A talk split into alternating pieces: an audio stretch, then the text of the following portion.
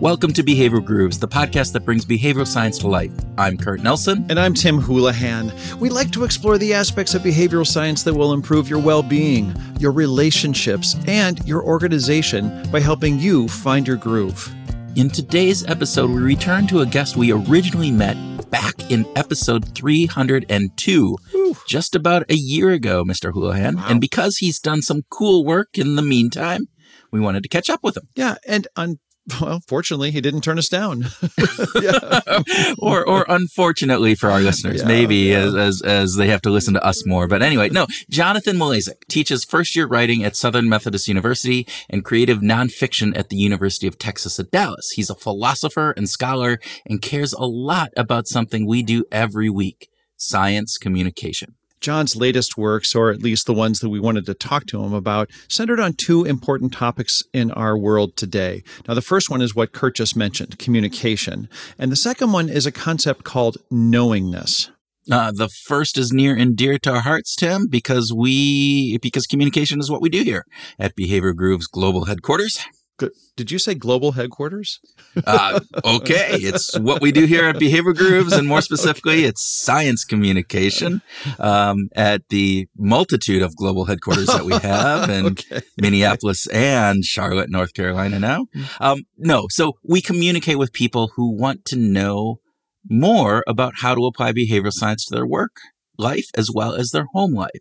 And John's thesis about communication focuses on the importance of writing for an audience. And we do this with you in mind, a listener who is curious and interested in using science to improve their lives.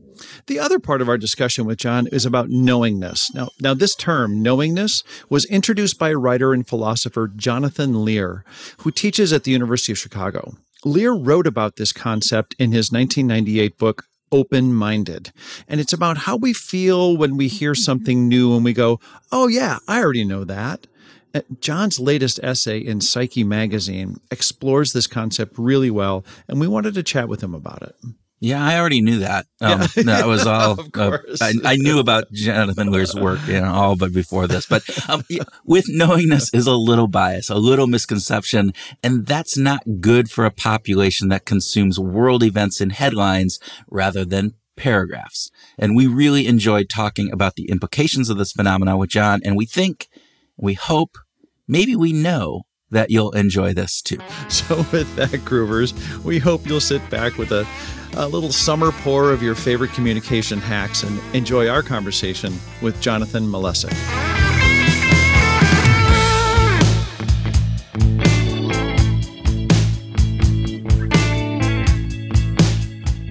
John Malesic, welcome back to Behavioral Grooves. Thank you so much for having me back. It's great to be here. It is so much fun to, to have you in the closet still.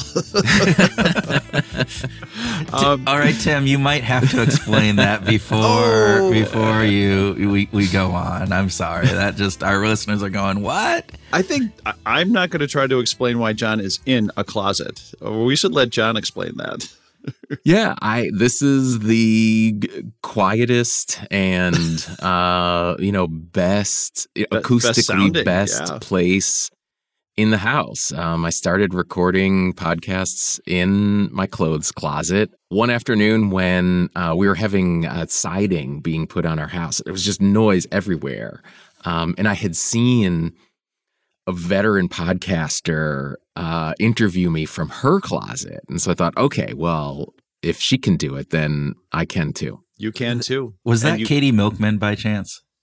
No. No, okay. Katie, she, Katie did some. Katie, Katie did uh, her, her recordings in the closet as well. So okay, all right. I'm sorry. To, I'm sorry. We slowed this down. We didn't even get to our very first, uh, very first speed round question. So, Mr. Houlihan, take it back. It was about a year ago, actually, a little more than a year ago that we we first talked, and we were talking about your your um, end of burnout book, and we asked a question about whether ice cream and beer was together was a good idea, and you pretty much said that that malty goodness combined with cream was was pretty perfect.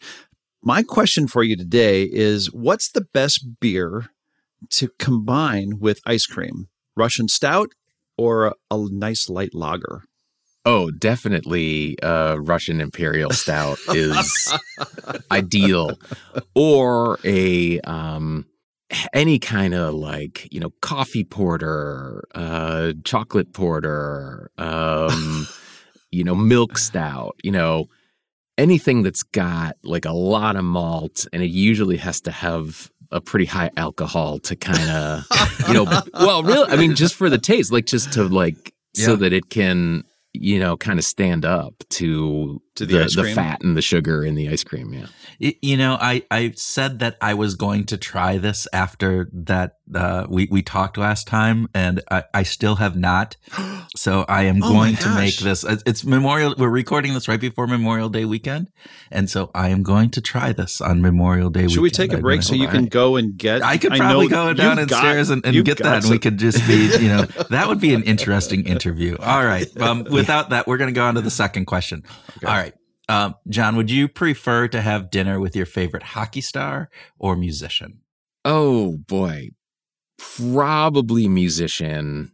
uh, simply because you know, my favorite musicians are are probably better conversationalists than my favorite hockey stars. Why would no? All right. Yeah, I mean, the, you know, hockey player hockey players are not, you know, they're not they're not paid for their for their words. Uh, you know, they're they're men of action. That is that is very well true. Said. So, do you have well a said. do you have a favorite hockey team? Uh, and Yes. Yeah. I am a lifelong fan of the Buffalo Sabres. Okay. Yeah. Okay. You you and uh, the Minnesota Wild are doing about the same then, and uh... right. Yeah. okay. Okay. Well, we won't we won't dive too deep into that. Uh, so this is this last uh, speed run question is about a recent article that you wrote called it, it was in Psyche magazine. Uh, our big problem is not misinformation; it's knowingness. It's a it's a terrific article, and we'll have a link to it in the show notes. But my question is: Is knowingness simply a way to manage the flood of information in our world today? I think so. Uh, and yeah, I mean, I should explain what I mean by knowingness. yeah, uh, we, we, should probably go there. It's yeah. it's a. I, I think that know, we're all very familiar with it, and we all probably practice it uh, almost daily. It's a term that uh, I don't know if he was if he, he coined it exactly, but it's a term that I get from the philosopher and psychoanalyst Jonathan Lear, who teaches at the University of Chicago and has written many just brilliant books. And Lear wrote this essay in 1998 or so on this this phenomenon that he called knowingness and it's this it's this it's a, a posture that you take toward knowledge where you act as if you already know any any question that is you know that could possibly come up where you're you're so afraid of seeming not to know that you sort of pretend to know a lot of things that you don't. And you often kind of pretend that you've already known. You know, you've always already known, and that everyone has already known. So, I mean, everybody knows, you know, such and such. When right. when in fact they don't, and it's just a yeah, I, yeah. I think that there's just so much that we might know in our world. And we have this illusion that, you know, by virtue of having the entire internet at our fingertips, well, we surely, you know, well, of course, we know everything that's on there. But of course, we don't. And we, right, we have this anxiety right. over our knowledge that I think we deal with by seeming to know things that we don't.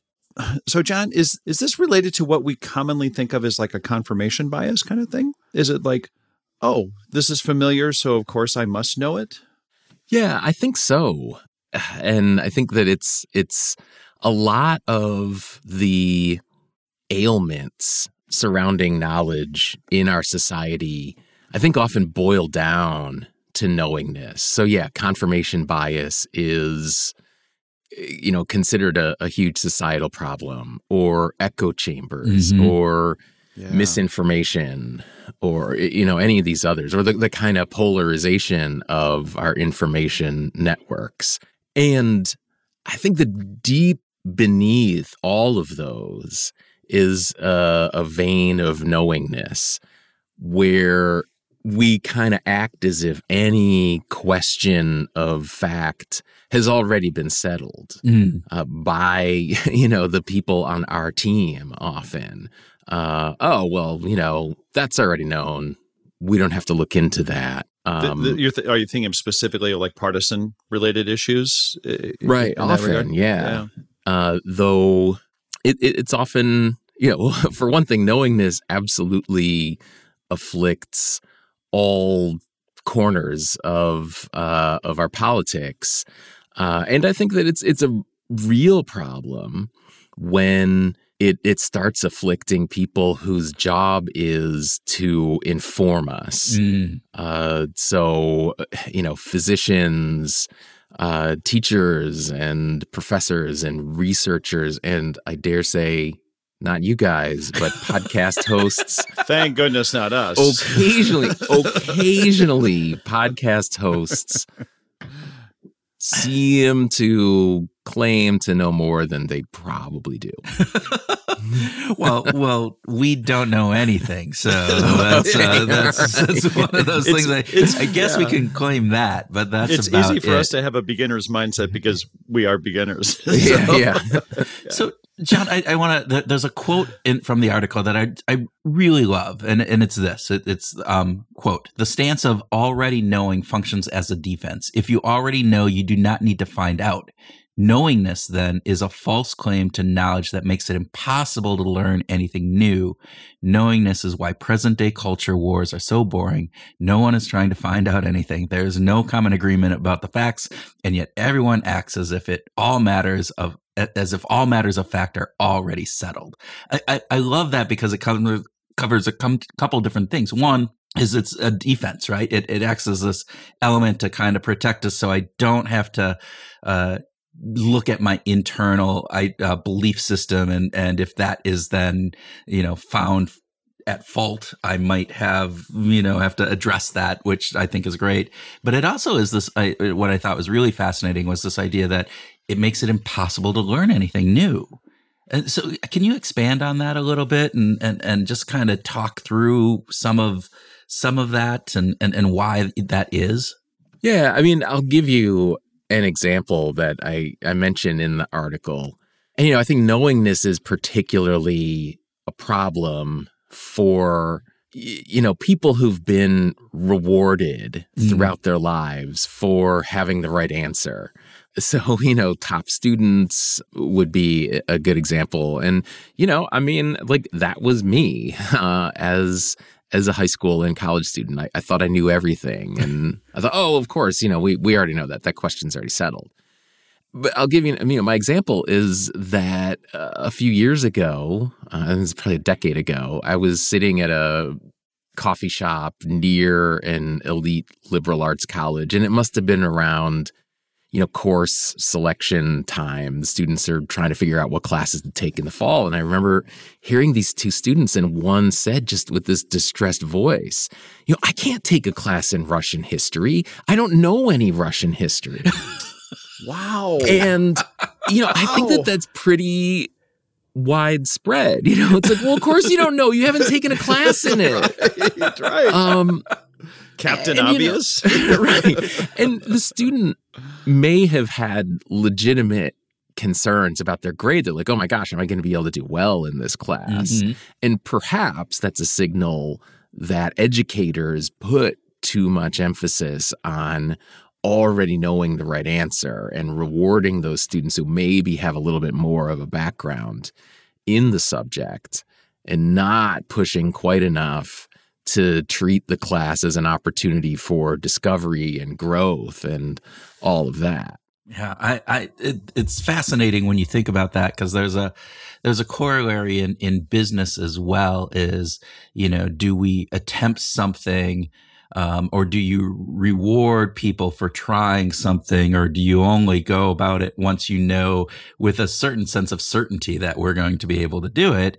And and I think that uh, decreases the amount of creativity, the amount of uh, you know new ideas that get floated, and new new ways of trying to do business. I think it just it, it covers a, a, whole bunch of different pieces of that. Yeah, an interesting piece that I was thinking about after reading this article is what is the role of the internet or social media that has on this? This idea that all right, because I think part of this is also this idea of confirming, as, as Tim mentioned before, the confirmation bias that I have a belief. And, and in the past, that belief, I might be surrounded by, you know, uh, I, I don't know anybody else that has that belief. And so I might start questioning that. There's some, you know, the, everybody else is saying all these other things, but the internet now, I can go out there and if I believe the earth is flat, you know, I'm not the crazy guy in the middle of the town.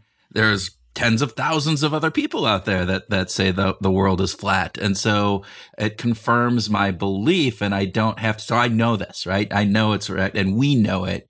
Um, is is that a part that plays into this or is that just a happy-go-lucky you know by chance of the times we're in? So. Yeah i think so. And you know i think that the the other yeah the thing that the internet reveals to us, like you say, is that there are all these people out there, and surely there are people who know the thing that you want to know, and they legitimately know it. I mean, think about how you're almost forbidden uh, online from saying like holy cow i just learned this amazing thing you know you'll sometimes see I mean, I, I mean, I, I see people do this, and um, they'll say like, "Oh, I was today years old yeah. that I learned yeah you know, yeah. whatever. And, you know, I read that and like, oh, come on. Like, you didn't know that? Like, and I, I shouldn't do that. In fact, there's a really good XKCD comic that I, I, I used to have when I was teaching college full time. I, I had it either, I don't know, taped up to my desk or, or something like that, just as a reminder of what my job was. And the comic was something like, you know, one of the stick figures is, you know, saying, Whoa, I just found out this this thing that is actually kind of common knowledge. and, you know, the other stick figure says, you know, I don't make fun of that person. I'm like, you know, let's go see if it works. Let, I'm going to show you this, you know. And as a, as a teacher, you're teaching people stuff that you, of course, learned a long time ago, mm-hmm. and many people learned a long time ago, but is totally new to the students. And I think it's a bad idea to stifle that yeah. excitement of discovery. You know, so you you you put out an act and you know, you're like, oh well, what's gonna happen if yeah. we do this experiment or or we, you know, we try this thing? You know what the answer is, but the student doesn't. The student can have that thrilling moment of discovery. Yeah. Uh, and so I, I think that we, you know, as a culture need to, you know, give people a little bit more space to to experience that and not make fun of it. Boy, I couldn't agree more. Um, there's a whole culture of uh, that seems to go along with knowingness. Um, it's so easy to shame people that we just don't agree with, of course. And if there's any hint of no, you're wrong for actually, I don't even have to explain why. You know, I, I see social media just making no, that's you're just an idiot, period. And and it seems to be I, I could I could make the argument that knowingness is is in part of that it also makes me think about cognitive dissonance you didn't you didn't address this specifically in the article but it just makes me think is in some way knowingness sort of ameliorates that need for trying to solve hold those two things that are opposite or or different in my head. I just don't even have to worry about that with knowingness. Yeah, sure. Right. Yeah. Any any evidence that is contrary to what you already believe or can no. be very right yeah can be right well that's the thing right you you imagine it's not just as a, a belief but as something already known yeah you encounter that that bit of contrary evidence and you you overlook it easily or you just dismiss it or, or something like that. And you know i, I think about uh, you know thomas kuhn and the structure of scientific revolutions uh, where in normal scientific research you operate with a, a, framework of a bunch of assumptions that have worked for years or decades or sometimes centuries. And you see an anomaly, you say, eh, at first, well, I don't know. I'm not going to worry about that. That's just one data point. But you have to, so yeah, you, you it, it would be a bad idea to th- discard your entire presuppositions because of one data point. But when they build up, that's when, you know, something revolutionary perhaps is is about to happen. Yeah. Which which kind of happened with the onset of behavioral economics. Like, you know, Thaler actually called his his first column anomalies, you know, where he's pointing out troubles with classic or neoclassic economic theory and and kept finding more anomalies. kept, there, there were more problems with this rational man kind of thinking to the point where it was like, well, wait a minute, there's really something here. Now, I, I guess that there are still those who dismiss behavioral economics as, you know, just a, a silly little idea. But but yeah, it, it takes a while to get to the revolutionary idea. So one of the things, John, that I've been kind of thinking about is, you know, all right, so um, our listeners maybe trying to think about this and going, okay, so as much as I don't think I, I, you know, participate in knowingness, I, I might find myself occasionally doing that. So it, I know for Tim and me, we, we definitely fall into this. And so what, what are some ways that we can overcome this? Is, is there anyway or is this just so kind of basic in our human nature that it just comes about and we can't we can't do anything about it? Or, or are there things that we can try? I think that there are things. Yeah i think that knowingness can be overcome. And as with most things there's a kind of balance to strike. I think you know one one alternative approach to dealing with the flood of information and all of the kind of potentially contrary data that comes our way is to be like, well, I'm just going to remain open minded. I'm going to take everything in and assess based on mm. the evidence that comes before me and I mean that that too is a kind of distortion, partly because you just can't do that. Right. I was going to say that's long. Exhausting. It's exhausting. oh my goodness, you were talking right. about. Oh my god, ah, I'm tired thinking yeah. about that.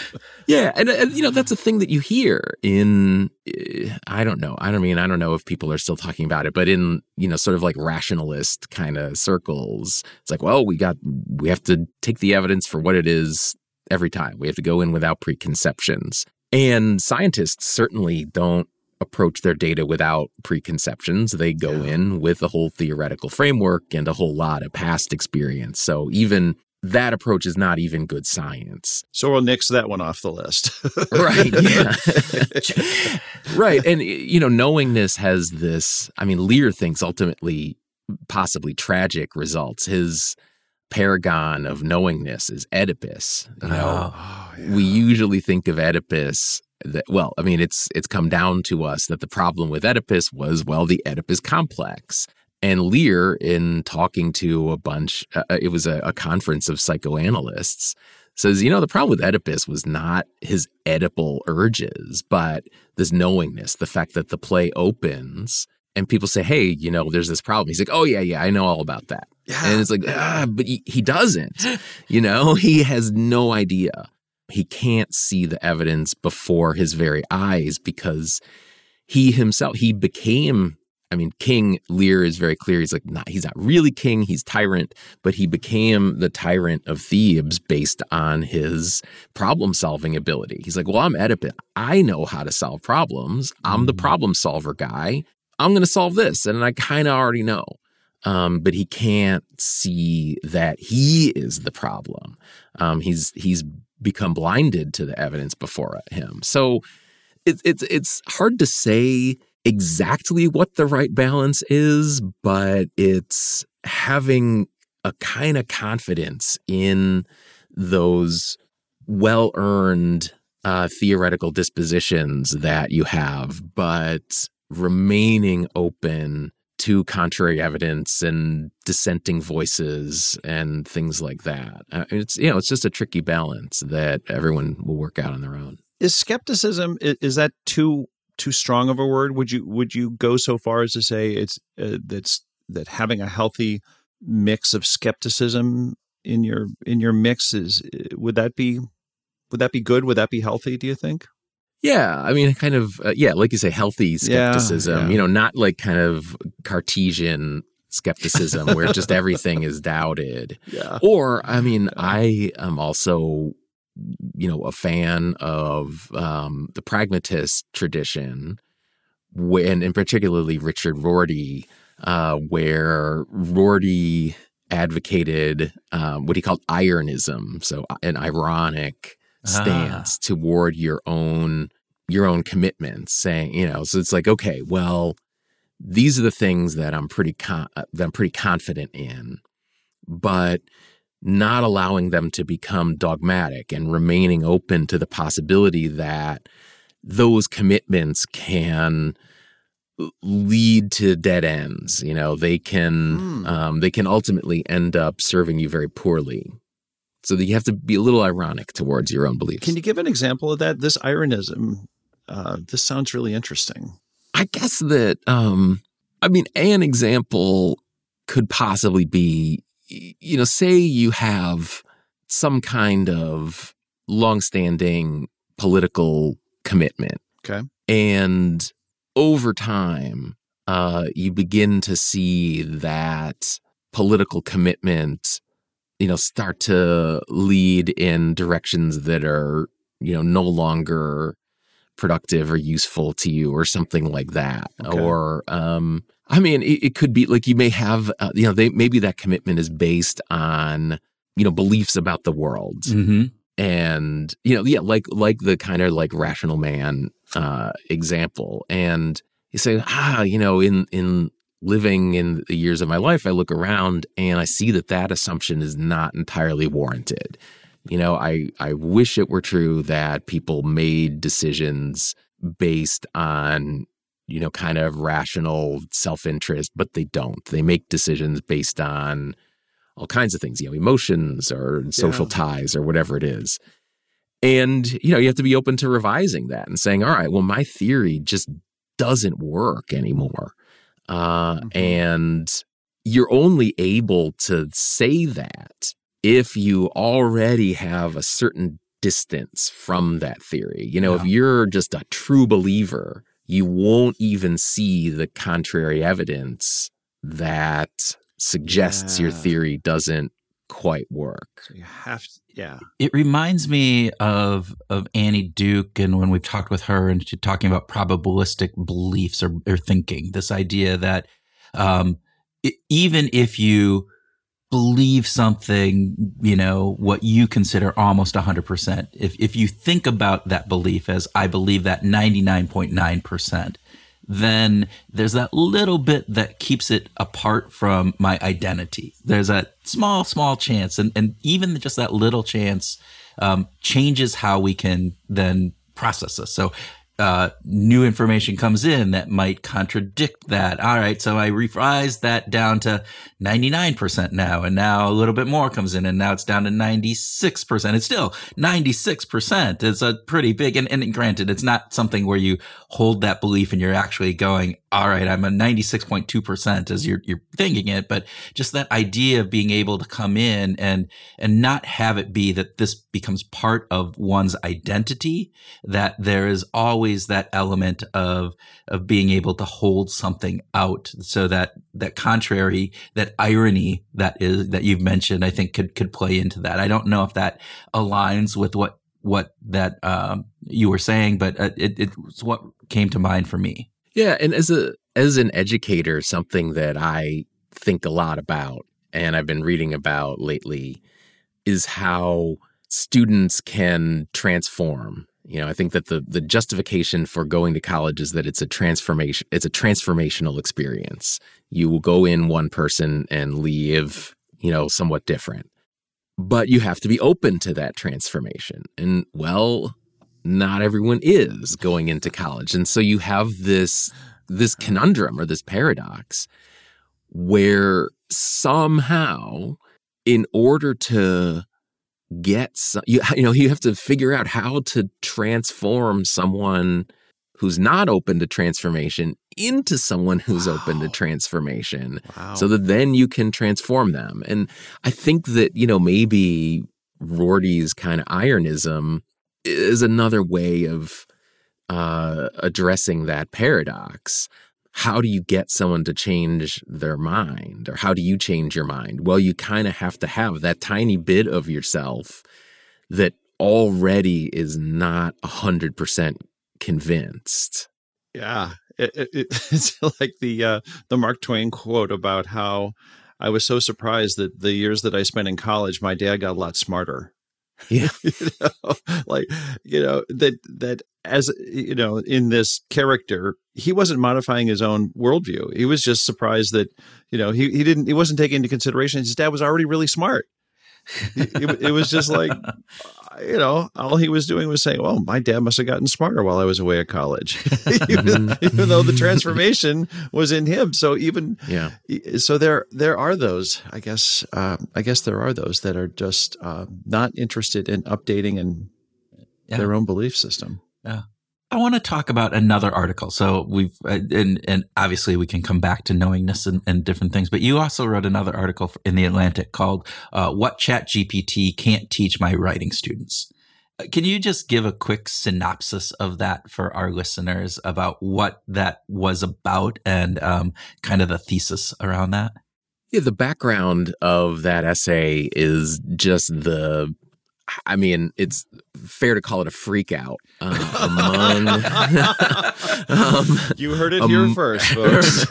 right. John um, freaks out.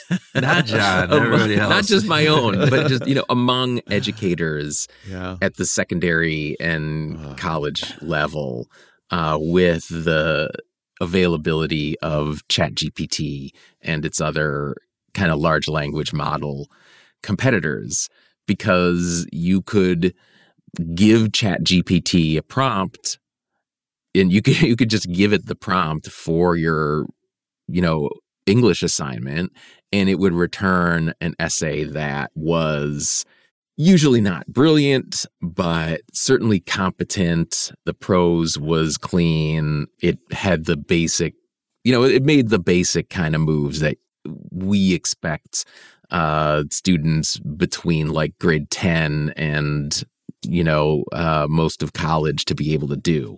And, you know, the question is, well, I mean, why, well, why bother? You know, what are we doing? Why bother teaching students to write anymore if AI can do at least some of the tasks?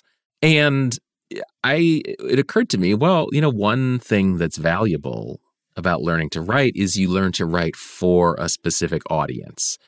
So you construct the person or group that you're trying to inform or persuade or amuse or whatever in your head and eh, try to you know meet their needs and that imaginative act of creating that the reader i think is an essential essential psychological move, not just for communication, but for our entire ethical lives. And so I think that there's, you know, learning to write is an, an ethical training too.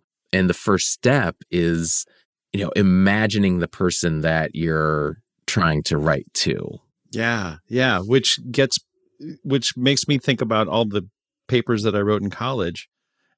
I feel very disconnected from an audience other than how can I, in some ways, persuade my professor to give me a decent grade? To, to somehow yeah. demonstrate that I'm, you know, that that ultimately I felt like my professor was was sort of my reader, was my audience.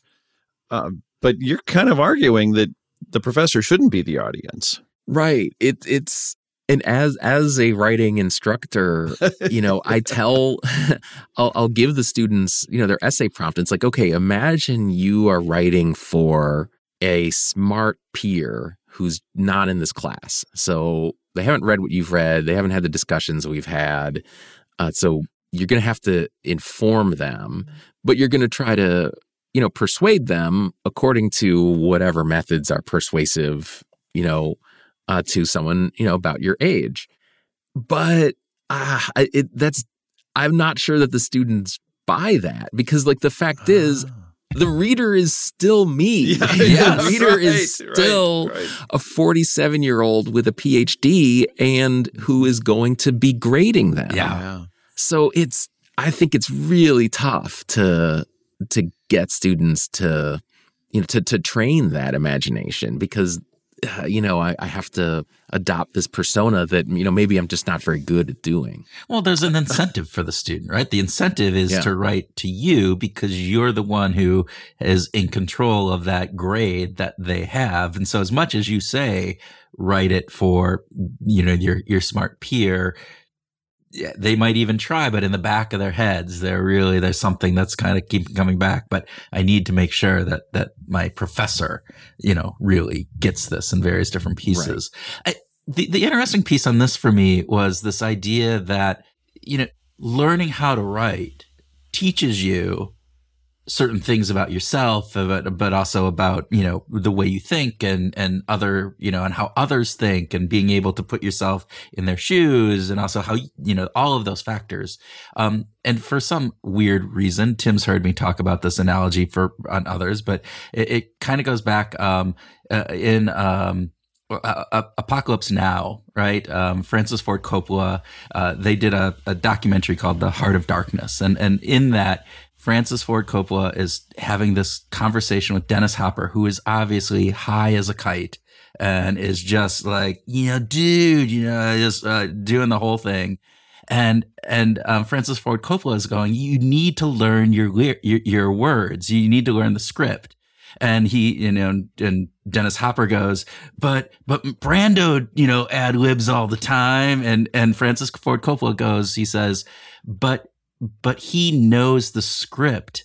He knows what he's supposed to say, and he is ad libbing from that knowledge. And you don't know what you're saying, and you're just ad libbing. And I'm, I'm paraphrasing that, of course. And and I don't know why this reminds me of this, but it's kind of like you need to understand how to write and how you do that and and then you know all right chat gpt if you need to use it or whatever that's that's fine and in whatever you do but you need to have that basic understanding first before any of this other stuff can come through and i don't know if that makes any kind of logical sense or if i'm just off on my little tangent which i often am so yeah, it does make sense. I mean, the it, it's all it's all about the moral imagination, and yeah, it's something that actors have to do all the time. They have to imagine their way into another person's existence, perhaps a fictional person, perhaps a real person, and they have to, you know, portray that in some way. And I think that we do that all the time. Mm. Uh, I think that we're always, you know, you from something like driving in your car. I mean, this is kind of, I don't know, like this is like theory of mind. Uh, yeah. You know, listeners can mentally correct me if I'm wrong uh, about this, but yeah, you, you're you're driving in your car and you're like, ah, you know, what is this person doing? You have to be like, okay, you you imagine yourself in their car doing these things like, oh, okay, they're trying to merge or they're trying to go across two lanes or, you know, who knows, something like that. Um, I, I think that we, that's to me uh, a really fundamental part of the moral life. And it's something that I, I think is actually becoming more important to our moral lives uh, in the 21st century. Wow. God, I feel like that was just like there's no follow up to that. That was just so beautifully said. I'm sorry, like I'm a little bit stopped in my tracks as I loved it. I do. I, thank you for that, John. Yeah, sure. But uh, what you know, we we talked a little bit about before we started recording. Uh, you mentioned that you've got some stuff in the works. Can you can you share a little bit with the with the Groovers as to what what's on John Malesic's mind? Sure. Yeah, I mean, there's still more to be said about burnout. Mm-hmm. And I don't think I've written much about burnout lately, but I, I, probably will. And I've been doing some speaking about burnout primarily to academic audiences. But beyond that, I over the last few years there's been this this undercurrent in my thinking and my writing about exactly this question of how we relate to people that we imagine. Mm. You know, I wrote an essay a few years ago about regret as a, a, a, relationship between you and your past self. Of course, your past self is gone, doesn't exist, but you have to recreate that person in order to regret and come to terms with that. I wrote an essay about trying to think my way into uh, my father's final thoughts mm. uh, on wow. his deathbed. Wow. Um, I wasn't with him at the time, and you know, my kind of access to his mind was uh, this apparent selfie that he took. It was uh, uh, this shocking discovery on his phone uh, that he took the day before he died.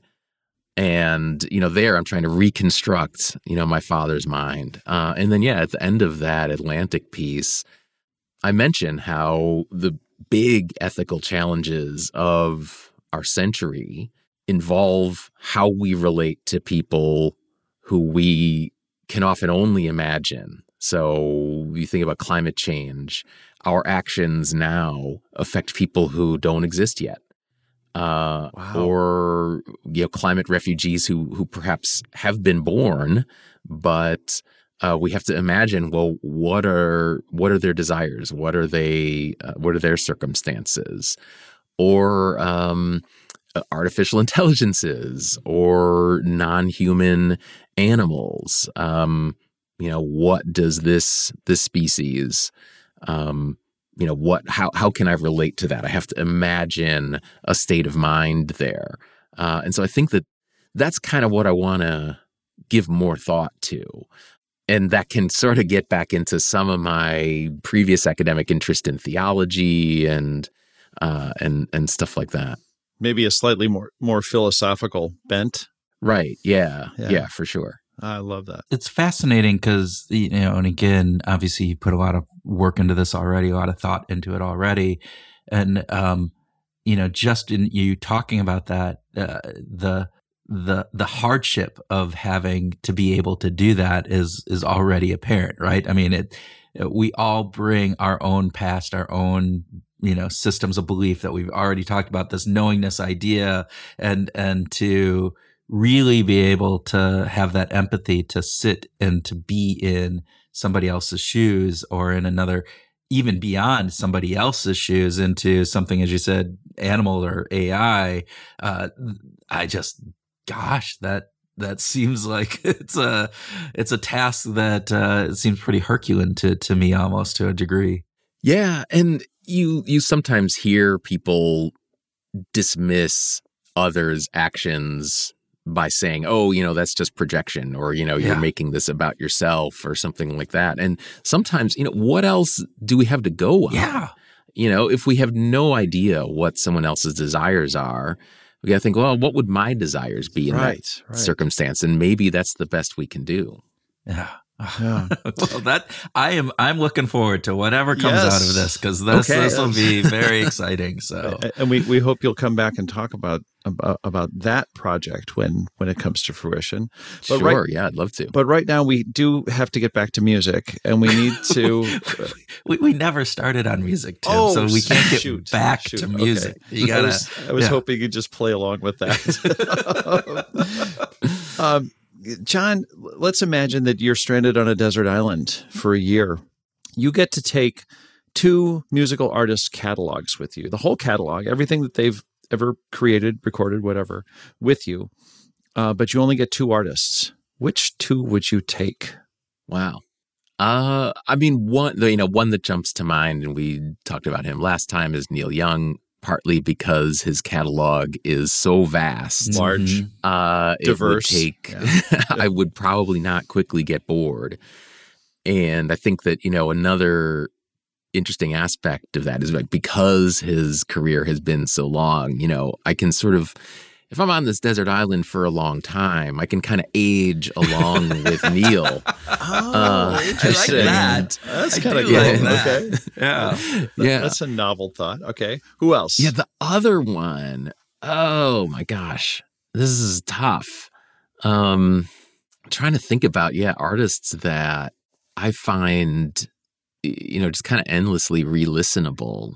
I don't know. I don't know if I mean I I'll just say like another artist who I like a lot and I think that there are you know, th- there's a lot of re-listenability. Although the problem is the catalog is not that big. It's Fiona Apple, oh. um, who you know puts out an album every like eight years or so, right? If that, and yeah. oh. and you know, I I don't know. I mean, I just I think that the you know the lyrics uh, and you know her songwriting would yeah.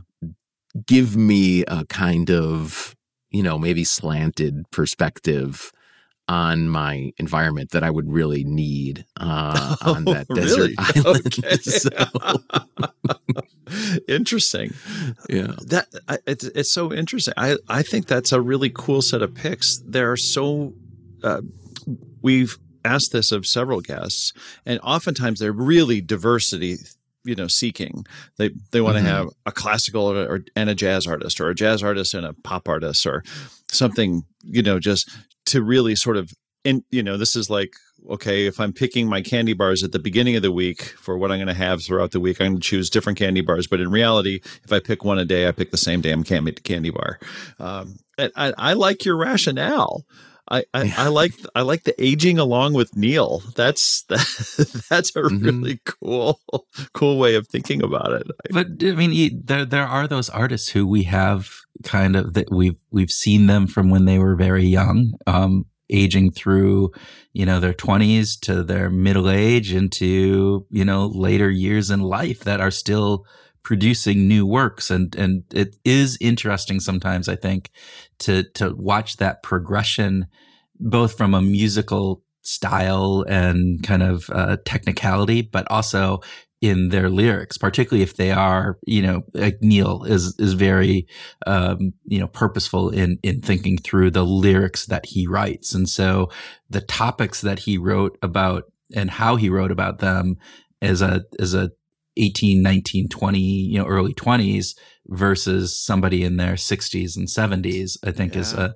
a really nice juxtaposition of, of kind of looking at, at our world and thinking about things. So I fully support that. Um, and I love Fiona Apple. So there you go. John Malesic, thank you so much for being a guest on Behavioral Grooves again. Yeah, thank you so much for having me.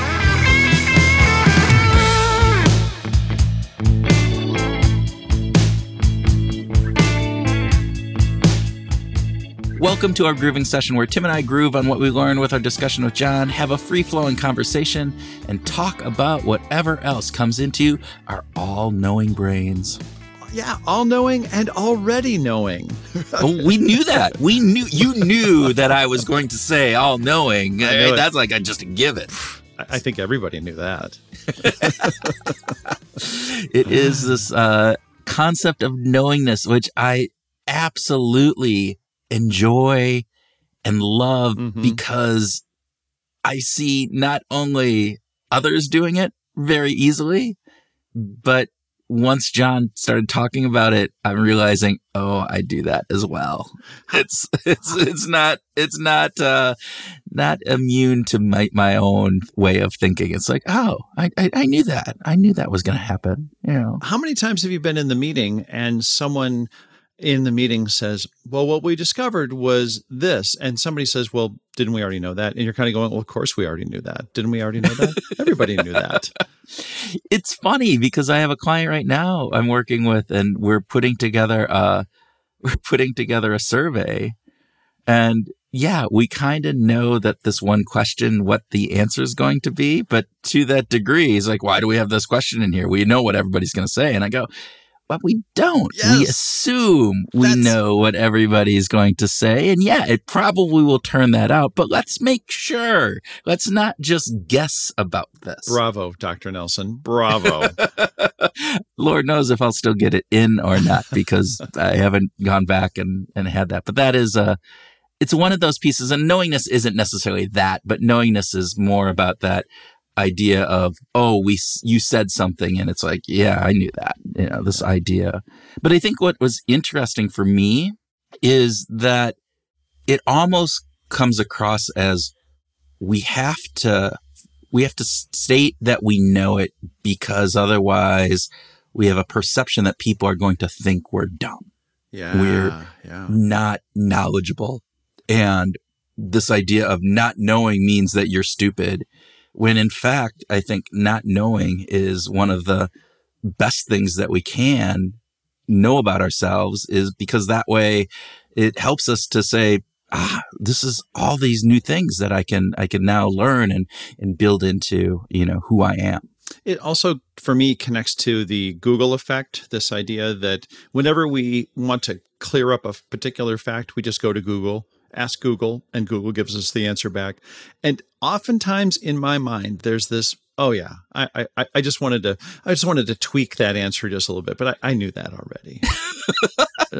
and and I think that this is um, this is a really good thing to be aware of. This is a really important thing for us to keep an eye on so that we don't lose sight of having sort of a learning mindset and yeah. uh, have an openness to learning new things, to revising our own opinions on things. Holy yes. cow! If we if we already have this this sense of I I know that, it removes any sense of curiosity and again, I go back to Annie Duke. I, I don't know. We, we ought to just pay her royalty because I go back to her every single time. It feels like this idea though of having that, um, thinking in bets, that, that probability perspective yeah. when you're thinking about something as opposed to being 100% certain. I'm eh, 85, 90% certain on this. And that way, when that new information comes in, I don't have to go, I knew that and it's there, but I can go, oh, that's new. Now I can adjust my, my idea of, am I 70% certain now or am I 90% certain? Yeah. Well, and John talked a little bit about maintaining healthy skepticism as well. Ah. And that's like, uh, this comes up all the time. Like some of the best behavioral scientists, uh, uh let's just start with Kahneman and Tversky, were the oh, one, yeah. they question the man right? right? They question the man. They question yeah. the man, and I think that uh, having a healthy sense of um, skepticism can lead us to being a little less dogmatic. I think that yeah. you know could at least there's that possibility. But and, and we talked about this too. But staying open minded is exhausting. Oh, right? yes, yes, that's right. I mean, that's the hard part about this because we yeah. all want to have that sense of being open minded and considering all of the options and various different pieces. But sometimes you just have to satisfy, right? You got to do, right. you know, some of this element of saying, nope, this is this is the belief already and and I don't need to keep re-examining that. But there is that element of having that healthy skepticism that I think is really important as we move forward. And and the idea of making sure we're not being dogmatic in those things that we hold as truths. Yeah. So, is there anything that you wanted to say about communication? Specifically because we did spend a, little time on communication. Just the, this idea, I was really fascinated by John's take that Chat GPT won't become a substitute for writers in the same way because Chat GPT doesn't have empathy. Yeah. And I thought that was an interesting twist, right? He said you can create a visual image with like a AI kind of piece. But again, you know, is that going to be the same as a piece of writing that's supposed to touch on empathy? And again, I, you know, at this point and in the immediate future, I agree with him. I just, I'm interested to see where technology is going to take us and what that means for communication. Because pretty soon our jobs are going to be gone here, Tim. We're going to have two automated two bots, bots that are going to be, uh, and uh, you know, here we are talking with John Malesic. Uh, I don't know, but yeah. The other side about the importance of of writing in communication is that it helps crystallize our thinking. Yeah. That it helps us actually articulate our thoughts. So it's not just random blah, blah, blah. That when we start writing, it becomes a little less random blah, blah, blah. And that's so we should write out some of the stuff that we do here because we just are random blah, blah, blah. Overrated. Overrated. what else, Mr. Houlihan? What else? Can we just spend just a minute on moral imagination? Uh, we can imagine it. Sure. John talked about this at the end. He talked, gave the example of the what it's like to be thinking about someone else having this moral imagination, or as is kind of uh, parallel to theory of mind, right? Yeah.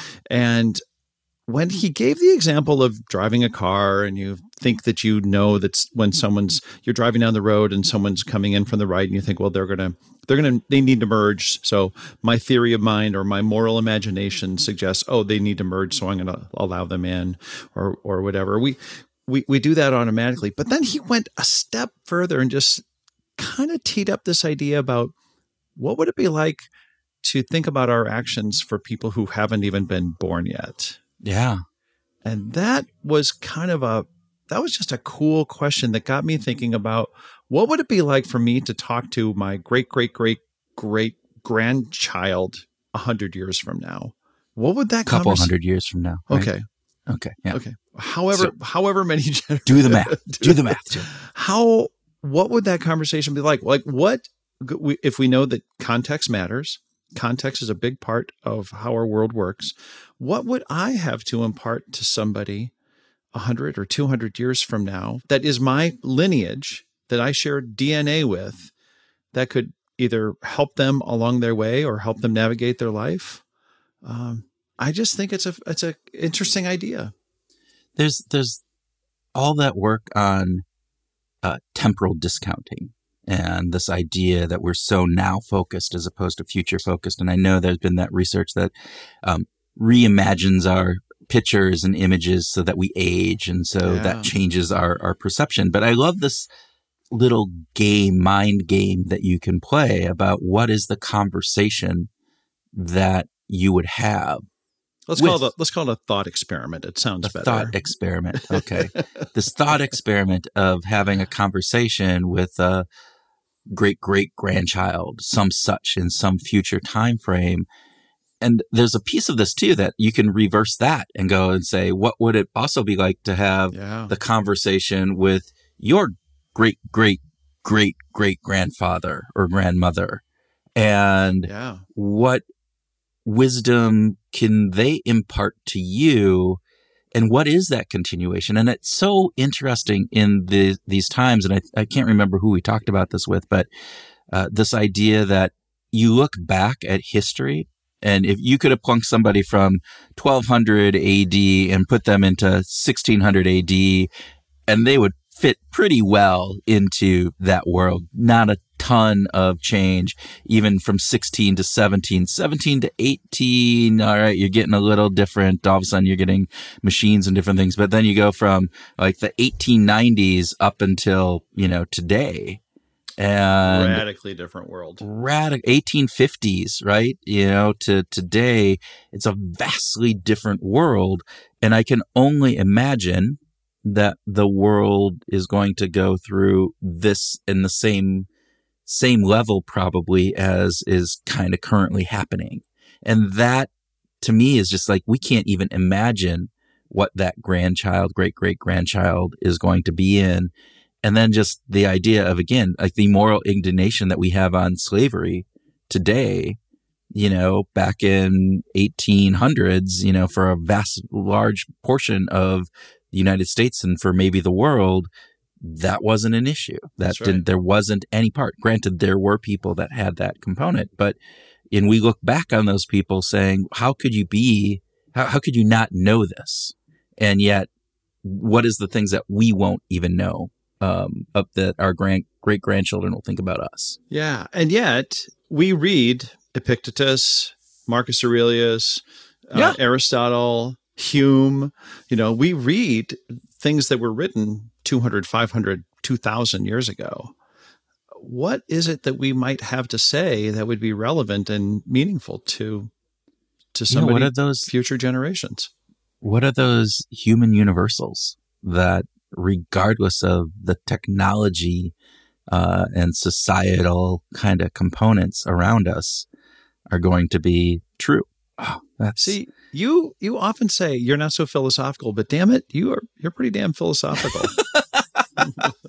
I talk the talk, Tim. I, I, I, you know, but then it just hurts my brain. So then I quit because it hurts, man. It hurts to think about these things. It, there's an interesting aspect of that though, because thinking hard about these answers that, or these questions that don't really have solid answers. I think a lot of philosophy is there are some pieces that you can look at elements, but a lot of the philosophical questions are almost these things that are unknown, unknowable, right? Uh, essence of life, yeah. um, you know, those types of things. And it's hard. You, you, cause you can have an opinion. And if you're open minded, um, like we are, right? And you're not dogmatic about, well, meaning of life is 43 and here we go. And this is how it is. Then you have to have that open and it, and it's exhausting and it's tiring and makes my head hurt. So, okay. Agreed. All right. Well, I think I've philosophized enough. Is that even a word? Philosophize? I can't remember. All right. Something like I that. think that wraps up the topics okay. that we wanted to group on. Let's just let's just cut it off before I dig a deeper hole. All yeah. right. So, uh, listeners, we hope that you give some consideration to John's comments and maybe even our grooving ideas about knowingness, and that it helps you go out this week and to find your groove.